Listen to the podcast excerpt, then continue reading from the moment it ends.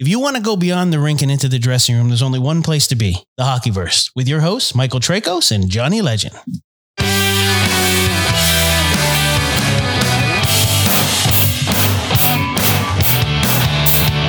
Oh, it's that time of year again. You got the first overall pick in your hockey playoff pool. Who are you going to take? Hmm? Let's face it, guys. It's not even a question. You'd have to be a fool not to pick Connor McDavid. It's not even up for debate. Yeah, you might think the Leafs are, this is their year. They're going to go all the way and you'll pick Auston Matthews or Mitch Marner. At least think about it. Or maybe you'll go with uh, Colorado since they won the cup last year and pick Nathan MacKinnon, Nikita Kucherov, or David Pastrnak or Patrick Kane. All good picks. However, this isn't trying to predict uh, who's going to be in the final type of discussion. No, this isn't gambling on a team or even gambling on a player. This is about a sure thing. And the Oilers could go out in the second round, and I'd still have Connor McDavid as my top pick. You'd have to be a fool not to.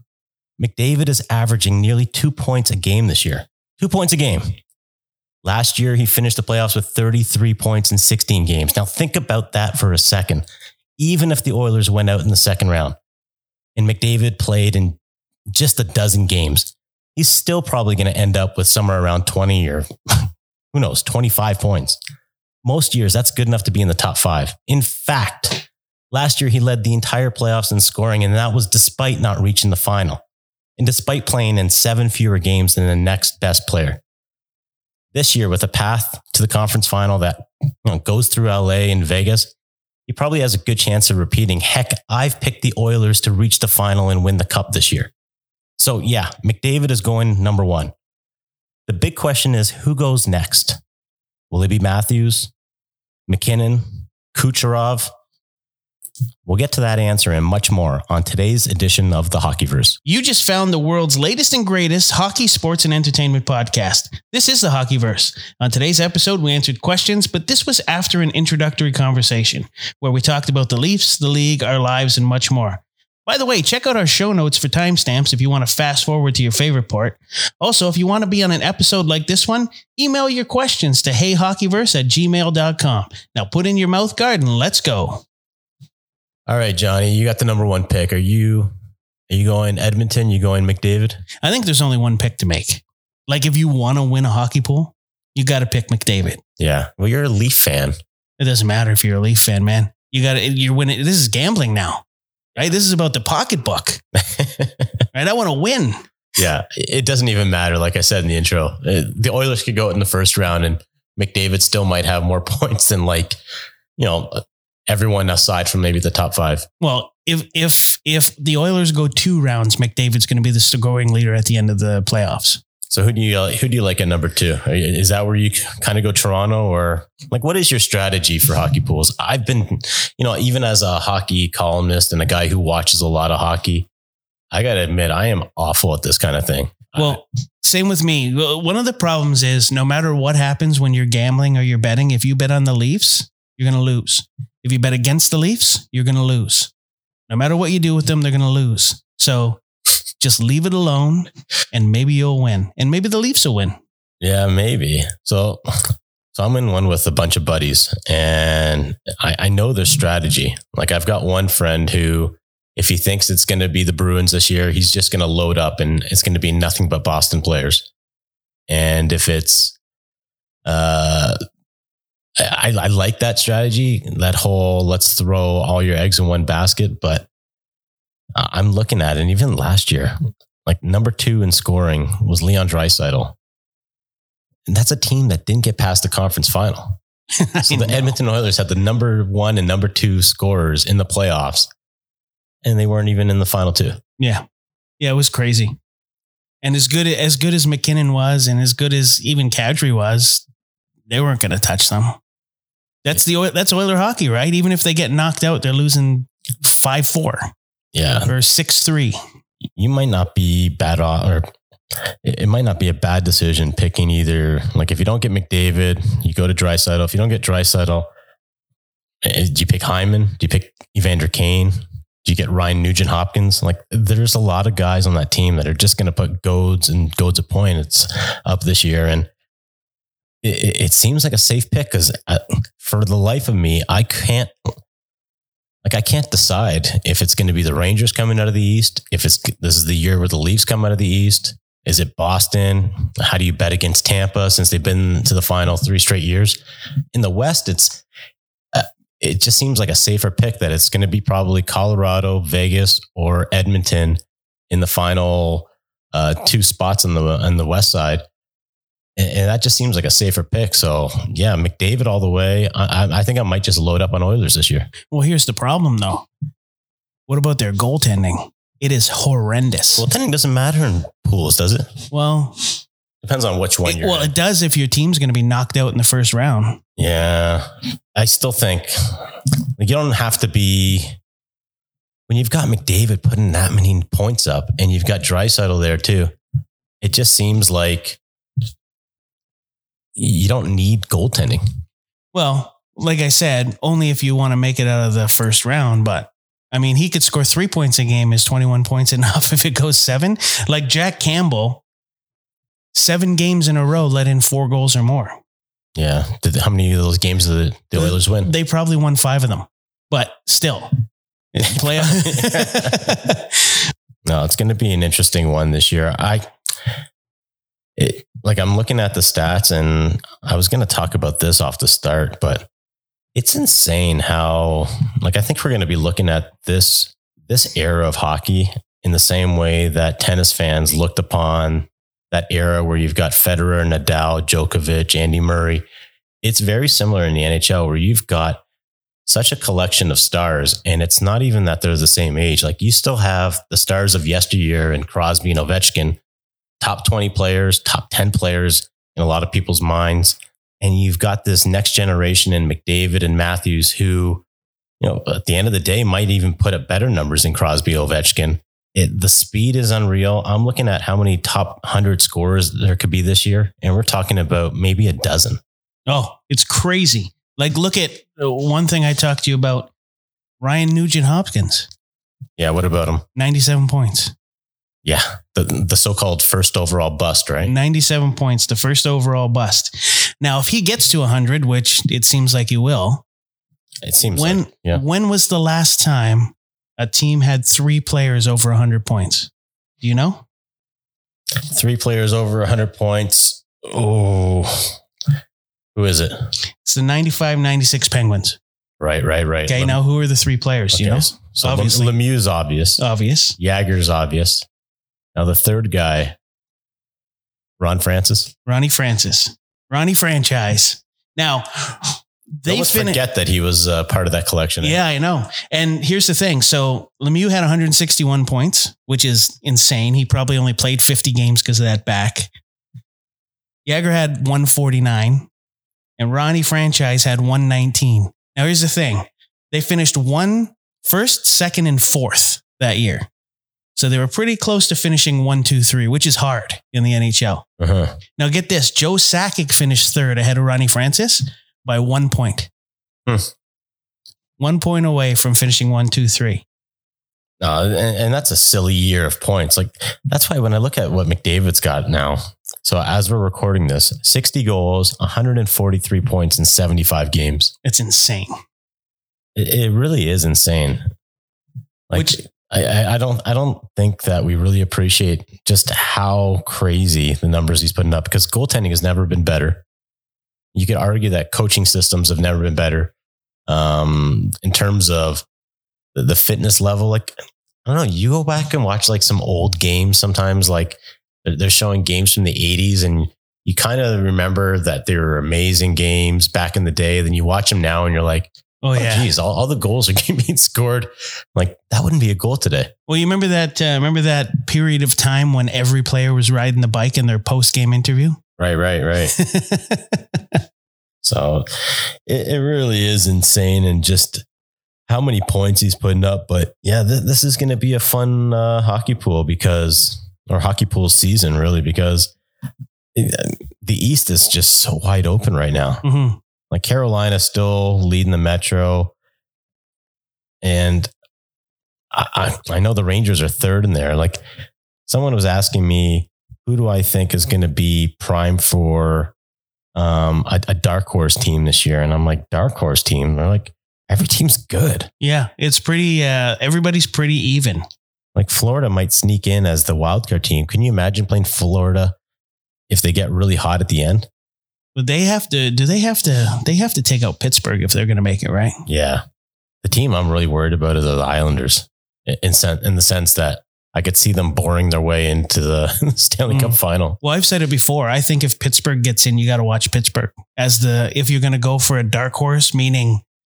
I mean, all the teams are talented as each other, but if you're going to go dark horse, it would have to be the team that was the lowest in the standings, which kind of would be Pittsburgh. Yeah. So that's who I think I would watch as the dark horse eh, to make it the farthest from the lowest seed. So how's it going these days, Johnny? Nice weather we're getting, eh? Oh, dude, one day it's 10 degrees, the next day it's minus 15. I feel- welcome to Canadian spring. it feels like baseball season. Obviously, the Jays just started up with their uh, season opener and all of MLB, and uh, I, I can't wait to go because my son plays baseball, and all winter we've been practicing indoors. So we would Mm. going to like batting cage centers. We go to schools. We go to this guy's.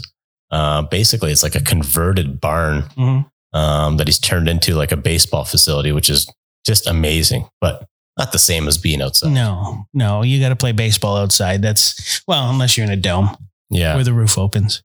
And, and the thing that's getting me now, so I'm I'm an assistant coach this year, and I don't know how it works in hockey. I've I've heard from other parents that you know if you're coaching baseball, hockey, any sort of competitive sport, you need to get certified. But man, oh man, they do not make these certification programs easy for you. You know where I'm driving tomorrow? Where are you going? I'm going to Thorold. Okay. Thorold. I'm driving about an hour and a half for a four hour certification process. And this is one of five.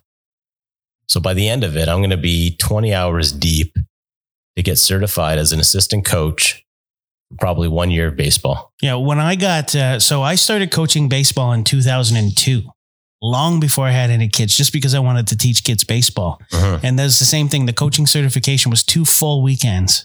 It's brutal. Yeah. Now I get it.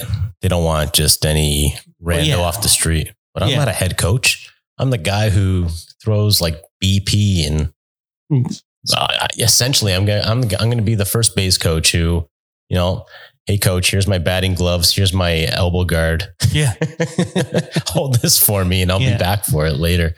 But in hockey, it's, and we're going to get some hockey coaches to talk about this because obviously hockey costs are astronomical and it, it's insane for the hockey parent, but it really is tough for the hockey coach too. And if you're trying to make a living as a, a skills coach or a hockey coach, or you know, you just want to give back to the community, yeah, I, I'd love to hear from you guys and just some of the the positives and the negatives and things that we can kind of improve with this because this is the the hockeyverse. We're trying to be a nice hockey community for everyone who's involved in the game, from you know the player to the parent to the fan, obviously, and uh, not the not that we want to get down on all, all the problems, but hopefully we can be kind of a that that resource. And um, yeah, just uh, it really kind of brought to my attention this whole baseball certification thing, and um, I remember talking, like I said, to another parent in hockey, and they said, "You think that's bad?" I'm like, try try doing it for hockey. I got uh, well, the guy that we play baseball with, he coaches his daughter's hockey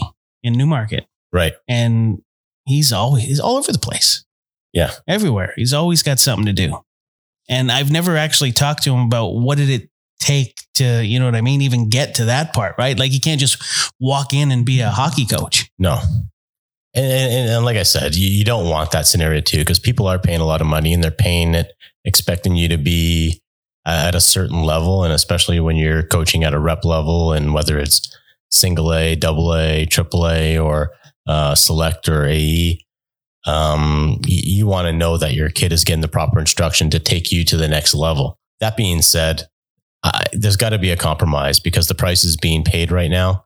It really is deterring a lot of people from the sport. Yeah, well, we also don't want to deter people from volunteering to be a coach, Exactly. right? By telling them how hard it is. But I mean, the parents, if the parents understand how hard it is and what the coach goes through, maybe they'll have a little more compassion when they're mad at the coach because their kid's not playing that much. It's probably nothing personal. It's probably just a guy that's a, a real estate agent and he's got his own kids and he's got his own stuff and he just missed it.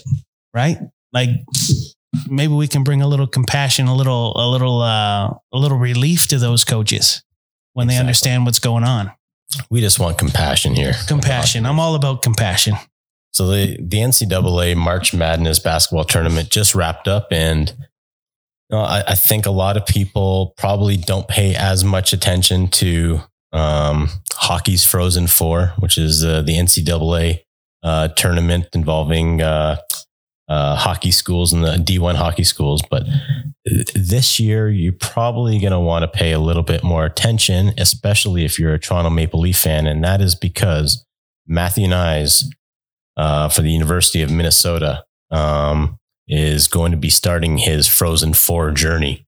And depending on how long it goes, uh, will really depend, will really set the timeline on when he can join the Leafs. And uh, as a fan, Johnny, are, are you excited about the, potential of what a Matthew Knies might bring? Are you um, are, are you kind of holding out hope that this guy could be a, a top six, top nine winger in the playoffs, or is that maybe a little too much too soon?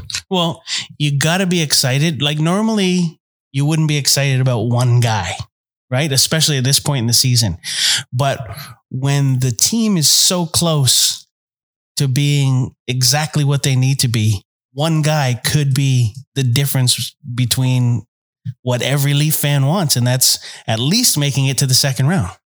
Yeah, I, I would say it's not like previous years where, you know, sometimes a team doesn't go all out at the trade deadline and you're kind of going, well, geez, that college kid better come up. But, you know, the Leafs did get Acciari. They did get Ryan O'Reilly, who uh, is going to be healthy for the playoffs. They- got a lot of additions and they still got Nick Robertson. Um, but geez, when you can, like, let's remind people Matthew Knies, 20 years old, six foot three, 210 pounds. This year in the Big Ten for U of Minnesota, 21 goals, 41 points in 38 games. Second round pick of the Leafs. And we were talking about how brutal Toronto's drafting has been aside from first rounders. This guy looks like a stud.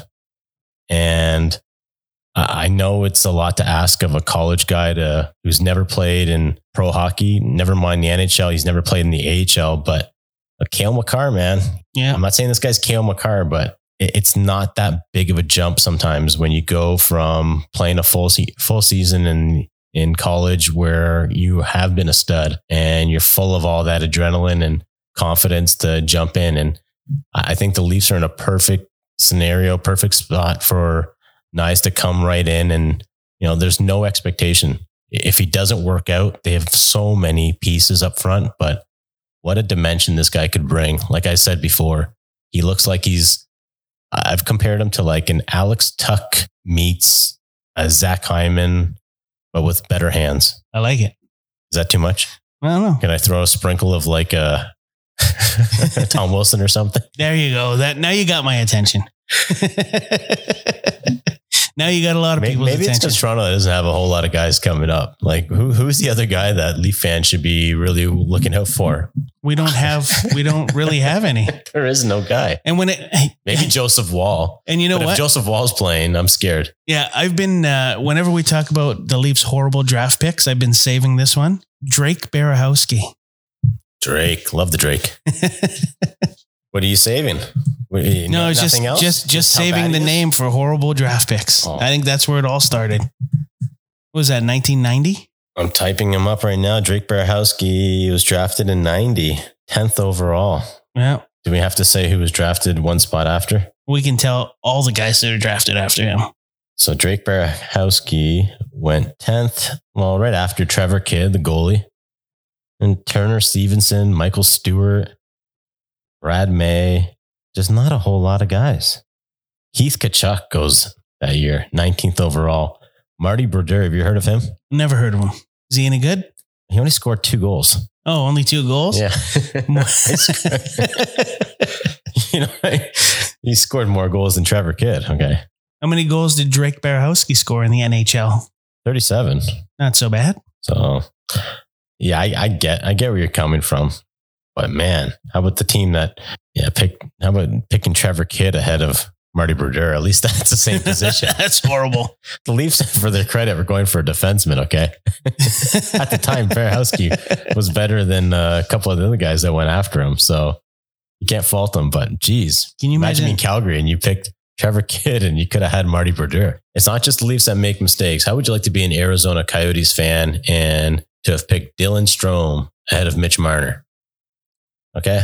How do you, how do you tell that to your fans? well, did not did Dylan Strome? Didn't he lead the league in scoring? Yeah, the OHL that year. Led the league in scoring. Connor McDavid was his teammate that Yeah. year. well, it's They didn't it's play on the easy. same line, but power play, they For played sure. together. And I'm sure if you're a opposing team, you you might have been game planning for number 97 over Dylan Strome. I'm pretty sure. Yeah.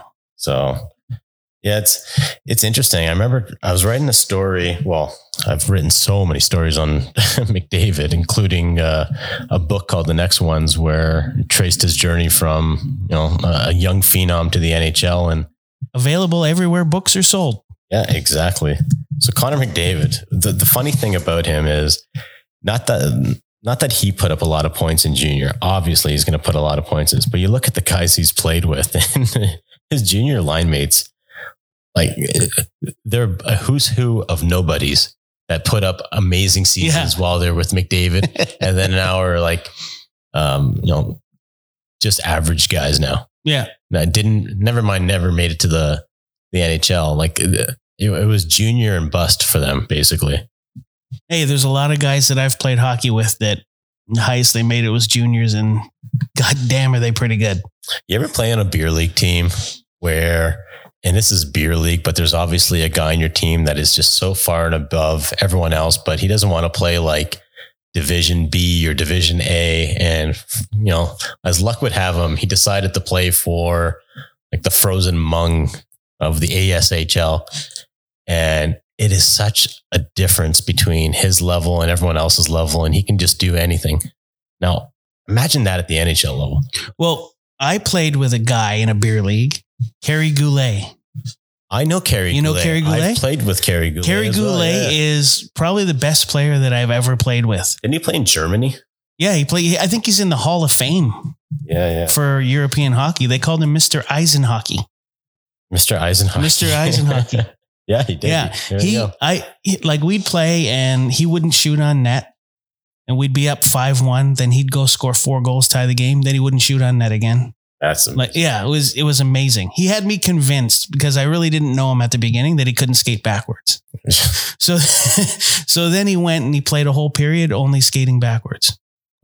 whenever when I was covering the Leafs, um, this was back in like I guess the JFJ years might have been the last time they did it, or maybe the Nonis years. They used to have every year they'd invite all the media for a media versus management game. And Dave Poulin was playing D at the time. And every time I had the puck, he made sure that it was kind of like a mano a mano. I'd have to try to get by him. He's he's not a defenseman, okay? he's he was a forward. Granted, he won the Selke in the NHL. I, I couldn't do anything on him. And I'm not saying like, oh wow, that's that's shocking. I couldn't get by an NHLer. Dave Poulin's old, okay? Hmm. Yeah, he couldn't get by an old guy. the skill level that these guys have is just unreal. But yeah, the even Bob McGill, I remember just taking a pass from him and he's just like D to D pass. And the, it was almost like him taking a slap shot and me trying to corral the puck. Yeah, I, same thing when uh, was the 2005 lockout in our little four team beer league. Wade Belak played with us, Right, right. and like you'd say, maybe at the time he was one of the worst you'd call him NHL players. Mhm. I never seen anything like it in my life. He'd take four strides and he's down the ice. Dude, This snapshot from the blue line top, cor- like it's insane.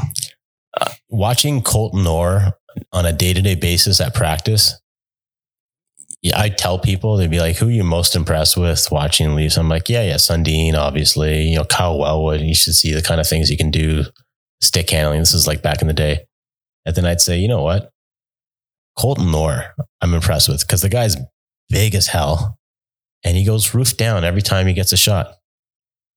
And they're like, wow, is he that good of a player? I'm like, no, you just don't understand. Like to be in the NHL, to be a quote unquote goon who plays like three minutes a night, you're still ridiculous because Yeah. you're practicing with these guys every day. And I'm sorry, you, you could fight all you want, but if you can't even skate and keep up and deliver a hit and be able to finish the odd time that you do get the puck, you ain't making it, man.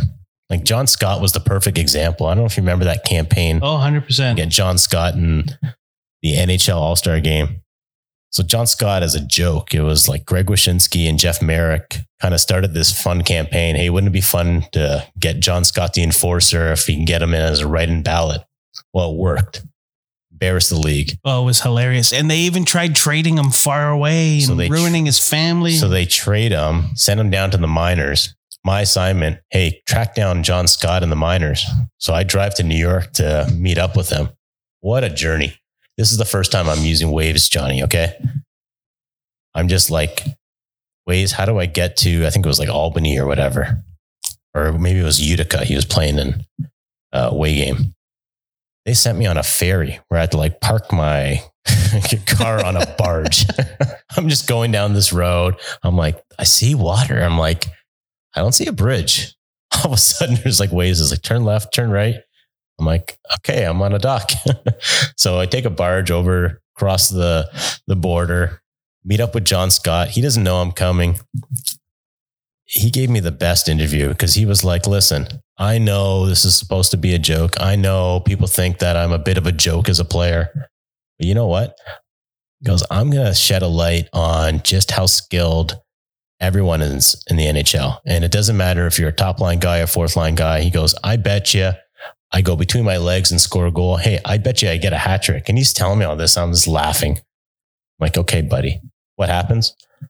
You, you saw the All Star game. Yep. that year. That was the only year everyone watched the All Star game. MVP. MVP. I don't know if he went between the legs, but I think he got a hat trick. He was just, he put on a show. And that's when they changed the format. They changed the format.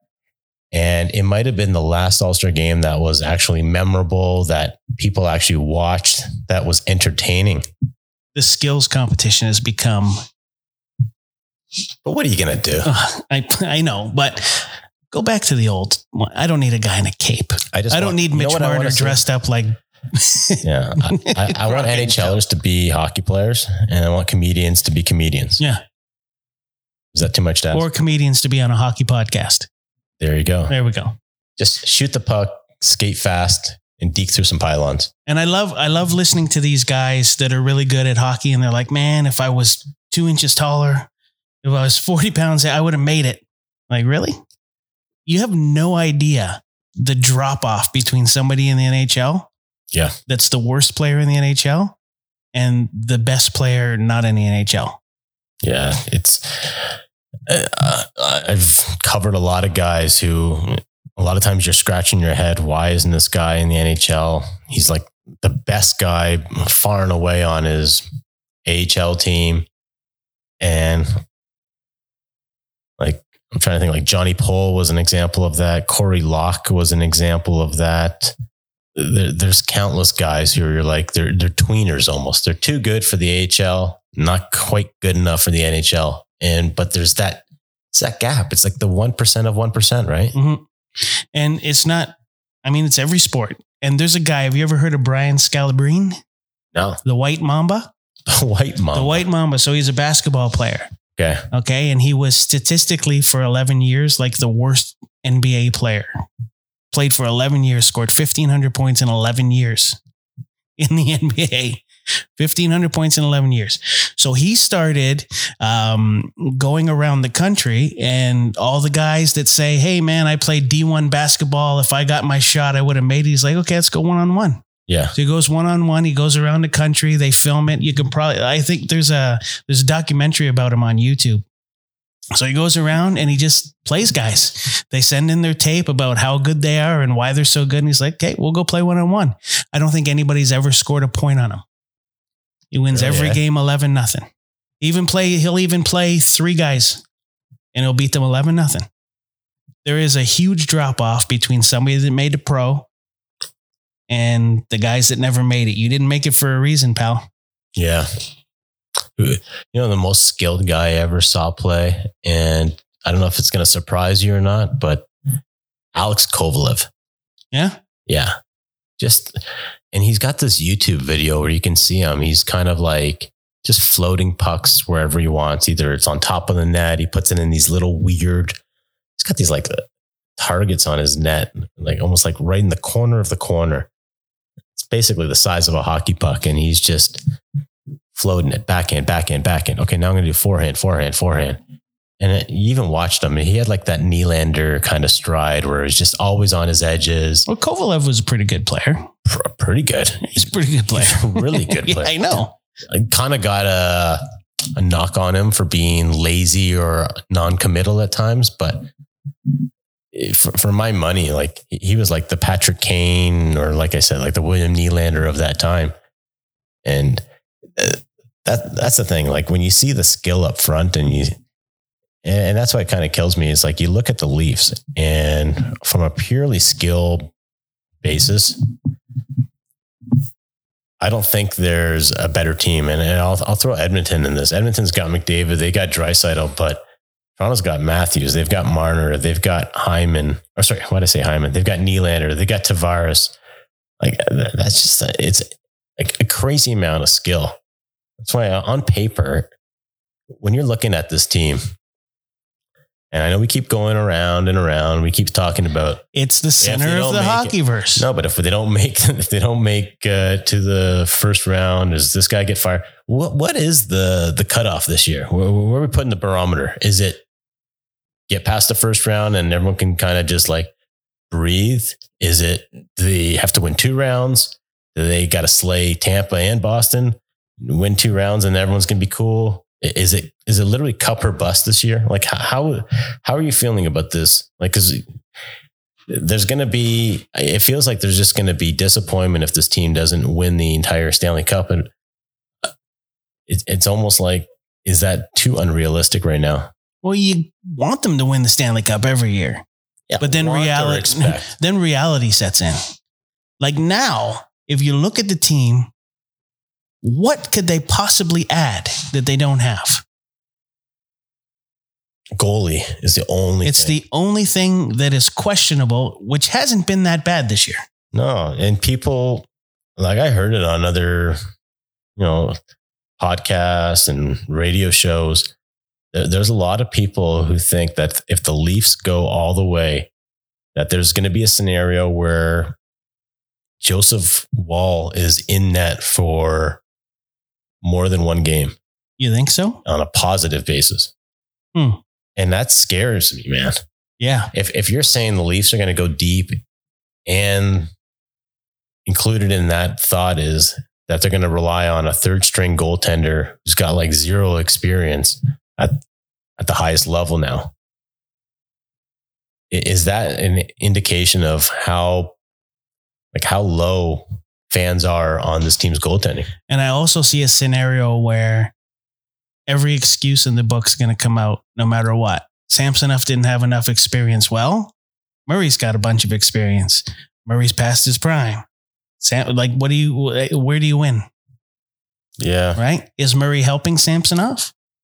I would assume he would be.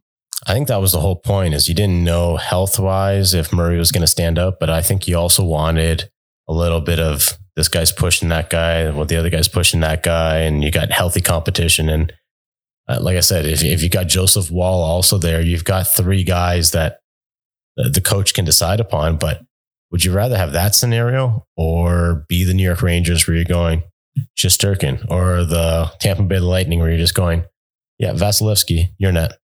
Like you don't have to think about it No, but that's that. The Leafs haven't been there for a long time. because game one, it's Samsonov, right? I think so. He loses game one. Is it Samsonov game two? Like how how how short is that leash? Are we talking about? I think it's pretty short because You're down. I think nothing. You got to go Murray. I think I, I think they know the pressure, the pressure of getting out of the first round, right? Uh, like Pittsburgh did it. Obviously, they had, they had Fleury and Murray, and it was Fleury basically all year until Murray took the net from him. In both years, that happened. We'll put it this way: no matter what happens, the only way that the Leafs aren't going to get crapped on after the game, after the first game, is they got to win it. Yeah. So They got to win the first game. Otherwise, it's going to be, if they lose the first game, it's going to be like, can Samsonov do it? Should Murray go in? Right? They got to win the first game and just get rid of those questions. it's weird because I'm, I'm thinking back to last year's playoffs, and I think a lot of people now in hindsight were like, oh, Jack Campbell wasn't the guy. He was pretty good for them last year. Yeah, he was pretty good. He was pretty good for them in the playoffs. Like he wasn't the reason. Like fine, Vasilevskiy outplayed him in game seven and probably game six, but going into the first five games, I would argue that Campbell was the better goalie. So if that's the case again, then you're going, okay, so it wasn't the goaltending. We have enough depth. We have this, we have that. I don't know. It sounds bad, but you then you know, just like you know, just tipping the the old hockey stick to the opponent. But is that the difference? Is that the difference? Can goalies be, with everything else being equal, that game seven little extra notch that they have, that Vasilevskiy has and and Marty Brodeur had? We think we talked about him scored a couple goals in the NHL. I think that's why you're paying a goalie whatever you're paying them. Like Carey Price is Carey Price because, you know, he wasn't good in the regular season and Jonathan Quick put him in that boat as well. Not a great regular season goalie, but when the playoffs came around and you had to win a game, especially game seven, I think that's when goalies make their money. And if if it's an international competition, that's when goalies that, that's when you want your Carey Price in net. That's why that's where you want your Jonathan Quick if you're the Americans at the time. And yeah, we, we talked about it before. Who's who's Canada's goalie at, the next World Cup or whatever? And it's it's not Carey Price anymore. And it's funny you now. It's like th- there isn't that next generation where you're going, yeah, well, okay, maybe it's Car- maybe it's Carter Hart, maybe it's Mackenzie Blackwood, maybe it's uh, maybe a Jordan Binnington. None of these guys are top echelon goalies at this moment. Well, here's another question: Why aren't good goalies coming out of Canada anymore? Like we used to have, it used to be French Canadian goalies ruled ruled the NHL. Now it's all Russians. It's all Russians. I think it, I know in Americans, the American program, it's like uh, they, they invested a, a ton of stuff in their goaltending, and uh, you're you're seeing it now. Like you got Jeremy Swayman, uh, you got uh, Jake Oettinger and uh, Dallas. There's a lot of good American goalies coming up in Canada. You're right. Um, it used to be the French Canadian goalies, and it was like the league was flooded with them in a good way. And now I don't even know who the the top French Canadian goalie is. well, the, the French Canadian goalies were so good. Remember, they even had a female, Yeah, Manon. Manon there you go. All right, Mikey, what do you think? Uh, what do you say we get into some questions? Let's do it, Johnny. Do we have any? Uh, we haven't had for a couple episodes any hate. Do we have any hate? No, no, no, no. Just just a lot of love from our listeners right now. Hopefully, Okay, so then uh, let's get into some questions. We want to hear from you. What sets the Hockeyverse apart from the other hockey podcasts is our commitment to answering listener questions on the topics that matter the most. You can be on a future episode of the Hockeyverse by emailing Hey Hockeyverse or by leaving us a message in the show notes. If we like your questions, we, along with our panel of experts, will answer it on the podcast, and you will be entered into a monthly draw for one of our many amazing prizes. What are you waiting for? Ask away. Here we go. How about uh, Matthew Hunter from Brampton? He asks, "Who wins a championship first, the Leafs or the Jays?" ooh. So the Jays are just starting out. You know what? That's a good question. That is a good question because they're both like skill level. I I hear would a say lot of people picking the Leafs. I'm sorry, the Jays this year. Oh yeah, the Jays. The Jays look phenomenal. And and very similar in the sense that like you're right. Yeah, the skill levels there, and like it still seems like a young team, even though they're not young anymore. No, Like Vladdy's been in the league now. I don't know if it has it been the same number of years as like a Matthews or about the yeah, same. Like I, the same Vladdy came in 2019, I think, when he started. they're not that far off. No, I think Vladdy's 24. Might be 25. I, I want to say the Leafs have an easier time and an, a, like an easier path to the final, just because you don't have to face like in baseball. It's all come it all comes down to payroll. It seems like. Mm. Well, not seems like it does. Well, not just that. Baseball is a little more individual, right? And the Yankees are just they're scary with how much money they can throw at people. I I, I kind of feel like I'm going to say the Jays. Yeah, I think the Jays too. Just the, the way they got serious this year. Yeah. Like they got super serious. They got their outfield is off the charts good. So, know what I liked about the Jays is they got rid of that home run jacket and they got rid of a couple guys that it came out afterwards. Hey, these were the guys that weren't as They're- serious as you like. yeah, they were having too much fun. way too much fun. And and fun is good. But you can have fun when it's time to win, win, man. Like when you're losing, you shouldn't be dancing around in the end of the dugout. Who are the fun boys that are coming out of the Leafs lineup if they don't win this year? Who, who, Uh. who are there like Teoscar Hernandez and uh, who was the other guy? Lourdes uh, Gurriel Lourdes Jr. Gurriel, yeah, El Pena. Yeah. I guess Mitch Marner seems like he has the most fun. What- Doesn't he? That's all. How about Michael Bunting? John- there. John Tavares doesn't look like he's had a day of fun in his No. life. Tavares. yeah, you, you think like maybe a Nylander would would be kind of cast in that kind of thing. Like, hey, this guy's not committed to winning.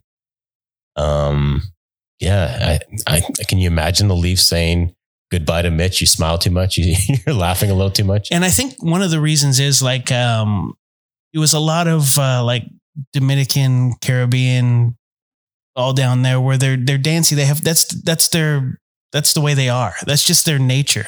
And uh, the Canadian, like you take hockey serious pretty much from when you're first start playing until you make it and retire from the NHL. It's serious.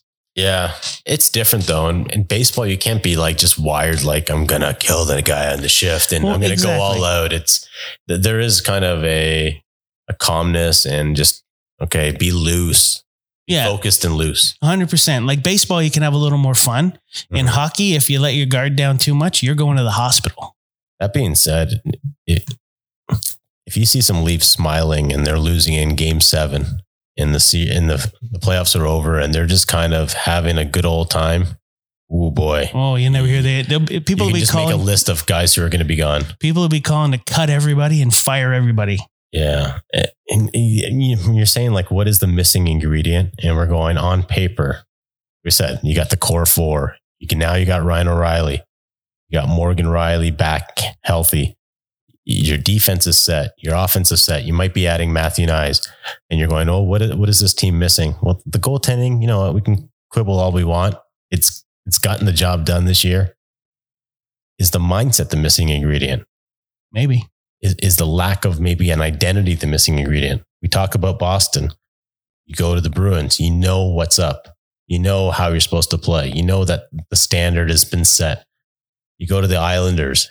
You, you ain't going to the Islanders and expecting to be like some high flying uh, scorer who's not going to back check. No, no, not with Lou Lamoriello up No. there. Not with the style of hockey they play. What is Toronto's identity? I get it. They're an offensive team. They're skilled. They're whatever. But in a playoff series, you need to bring some grit. You need to bring some jam. And they brought some guys who can play that way. But is it is it enough to bring guys who are kind of secondary pieces and do that? And, and, and I guess we'll we'll find out in the playoffs. Like if Ryan O'Reilly can change and a Luke Schenn can really change the outlook of this team in the playoffs. But I, I think the mindset is the really that big question mark now is um, is this team mentally sound to get past the first round and to go on a long run? Because you know, regular season hockey and playoff hockey, they might as well be two different sports. Yeah, I think you're going to know as soon as you see that first game in the first round if Luke Schenn puts somebody through the glass or or Jake McCabe just buries somebody into the end boards, then you're going to know that they came to they came to to fight because I think violence is what they've been missing. And not violence in the terms of fighting, but even violence. Go to the net hard. Remember Yeah. going to the net hard? Where'd that go? Yeah, no, not violence and uh, Nazem Kadri getting suspended, but just No, a, just just make it difficult. just hazard. Yeah. Just right. it's got to be hazardous. That's what I think. That's what's been missing. All right, you want to go to another one? Let's go to another one. All right, this is from Dave Amerinek in Scarborough. What team is primed for a first round upset? Please tell me it's going to be Boston. Let me guess what team uh, Dave there uh, cheers for. And I'm not a Bruins fan. I don't think it's going to be Boston. I know we're talking about, hey, it could be Boston, Pittsburgh in the first round. I still don't think that's going to be an upset. Uh, I, I'm going to say whoever Carolina plays. And right now it's looking like the Hurricanes might be getting the Islanders in the first round. I like that. I like that. I would not want to be the Hurricanes playing the Islanders, not with Ilya Sorokin as their goalie and such a oh, such a painful team to watch in the playoffs. Mm. Like so boring. Is it going to be the old school Devils? It's going to be like that. 100% it's going to be Two like one that. one nothing. Yeah. Eleven shots on net. Oh, it's going to be ugly. It's going to be like unwatchable.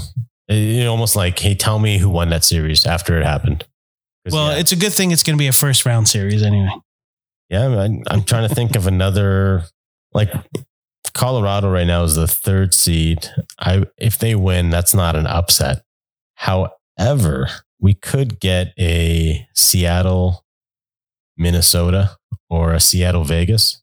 I think Seattle winning would be the upset. Yeah, If Seattle wins the first round, that's the upset of the that's the upset. Whoever they play yeah. So it's going to be is going to not be hearing kind words from the fans. Yeah, the, you know what? The wild card in the West, both of them, because it right now it's Seattle with a three point lead over Winnipeg, who's got a two point lead over Calgary. As we're recording this, it, it might change in a day. Either one of those three teams could knock off Vegas or Minnesota or LA, depending on who wins the Pacific. So, yeah, the the wild card in the West totally up for grabs. I I I I don't even want to say who I think is going to win.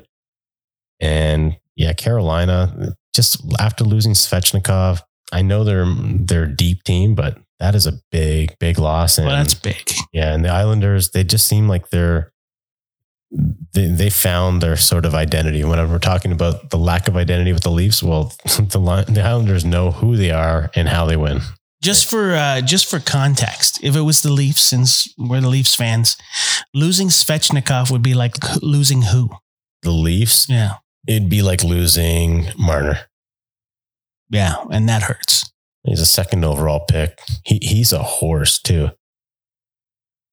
Svechnikov is the closest thing to Marian Hossa in Mm. in the terms of style, like a winger who should be up for like Selke consideration.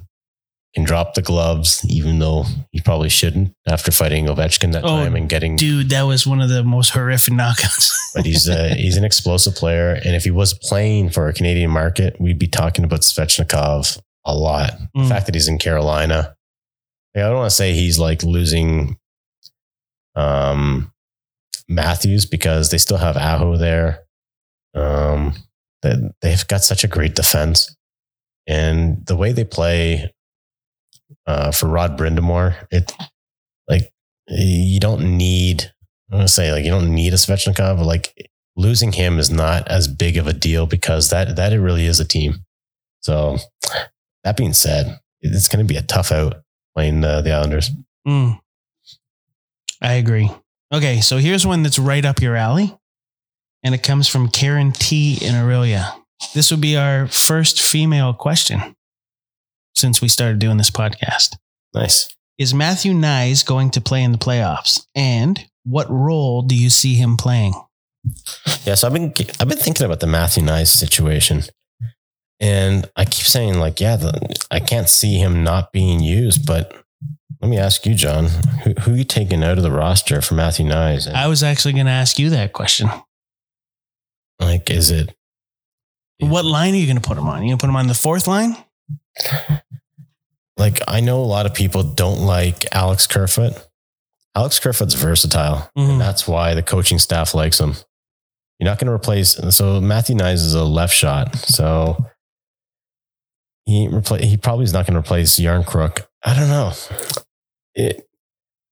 I don't know if it's a foregone conclusion that he just joins this team and is off to the races unless there's an injury or one of the lines isn't cooking.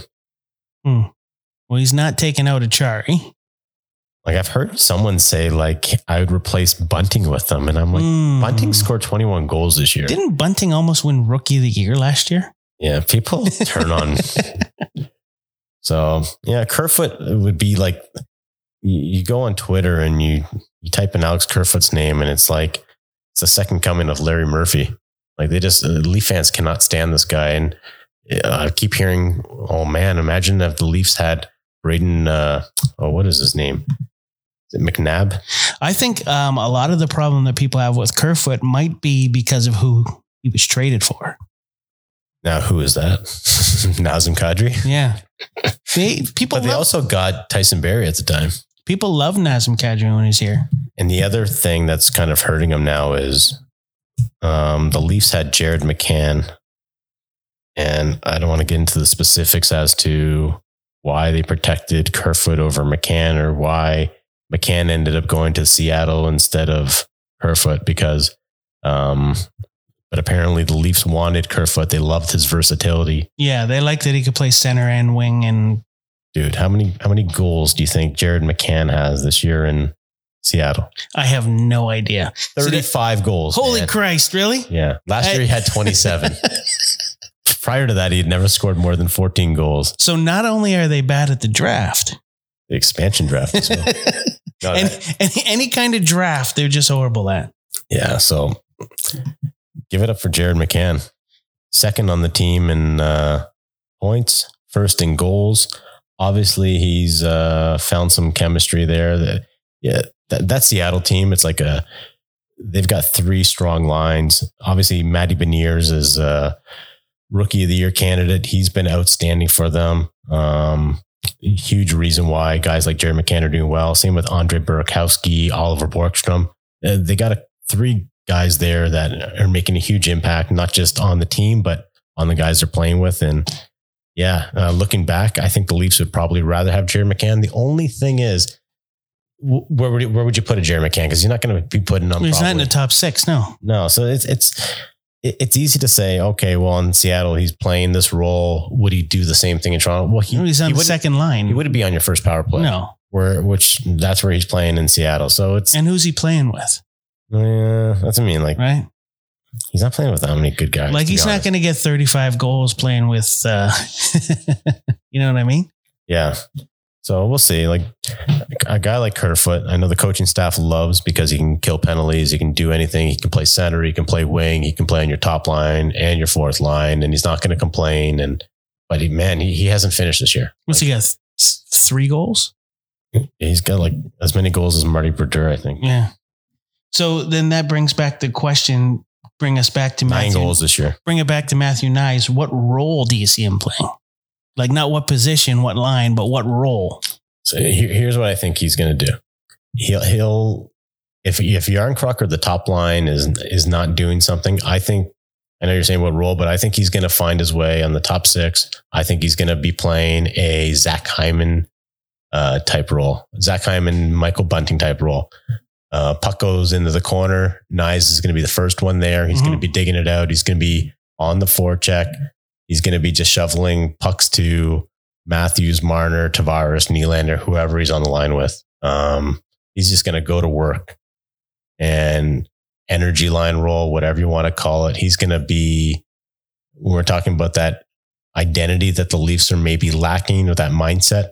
I think he's going to come in with the kind of mindset that they're probably going to need because, I said, we, he's coming off a season where he's going to be uh, up for the Hokey, Hobey Baker. He's uh, top. He plays for the top school, uh, top team in the D one. Um, you know, by the time we record, by the time we post this podcast, he might be in the in the final for the Frozen Four. So Mm. coming in with a ton of confidence. So yeah, I just don't know who he takes out of the lineup. And not just that, I think he's going to come in with a lot of uh, a lot of adrenaline. He's going to be jacked up. Totally. All right, you want to do one more, or how Yeah, let's do doing one here? more. Let's do one more. Mark B in Toronto, and I like this one. How good will Patrick Kane be in the playoffs? Can you see him winning MVP or leading in scoring?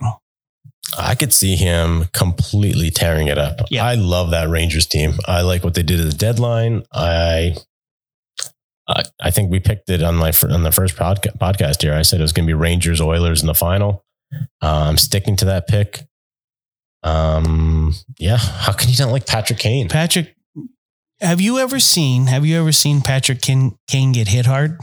No, I've never seen him get hit. No, The only time John. Scott hit him in the All Star game No. as a joke, obviously. yeah. No, you can't catch that guy. Uh, so It doesn't matter. It doesn't matter. So what? He's getting a little older. yeah, he had a terrible year this year with Chicago, but he's been good with the Rangers. Yeah, but look at his last two games in Chicago before he went to New York. He got like Oh. seven points. Yeah, when he was like, "Oh, you want me to try just to show Yeah. that I can still play? Fine, Yeah. here we go. Yeah. Put on a show for you." And then Chicago's like, God damn, we should ask for more. Yeah, I don't think it's gonna be vintage Patrick Kane. Like, Doesn't Yeah. have to be though. no. And on that team, they are so deep. Uh, yeah, I, I love that pickup. I so what was the question? How good he, will he be? He'll be Yeah, how good will outstanding. be- I think I think we're going to be talking a lot about Patrick Kane. Um, if the Rangers win the cup or in the final, yeah, Patrick Kane, I think will be totally in the con- conversation for the Conn Smythe. Yeah, hundred percent. And for leading and scoring, that depends how many rounds Connor McDavid makes it. Yeah, I don't know. I think Connor McDavid's got that one sealed. No, up. he's got he's got that. I think he gets. I think he gets fifty points in the playoffs.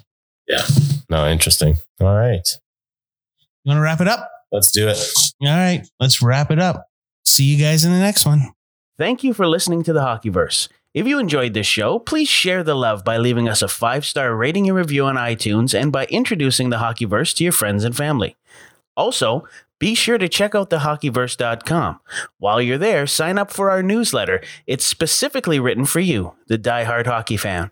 From insider news to opinion and analysis, our NHL focused newsletter will entertain and equip you for the conversations of the day. We thank you for your support, and until next time, this is the Hockeyverse.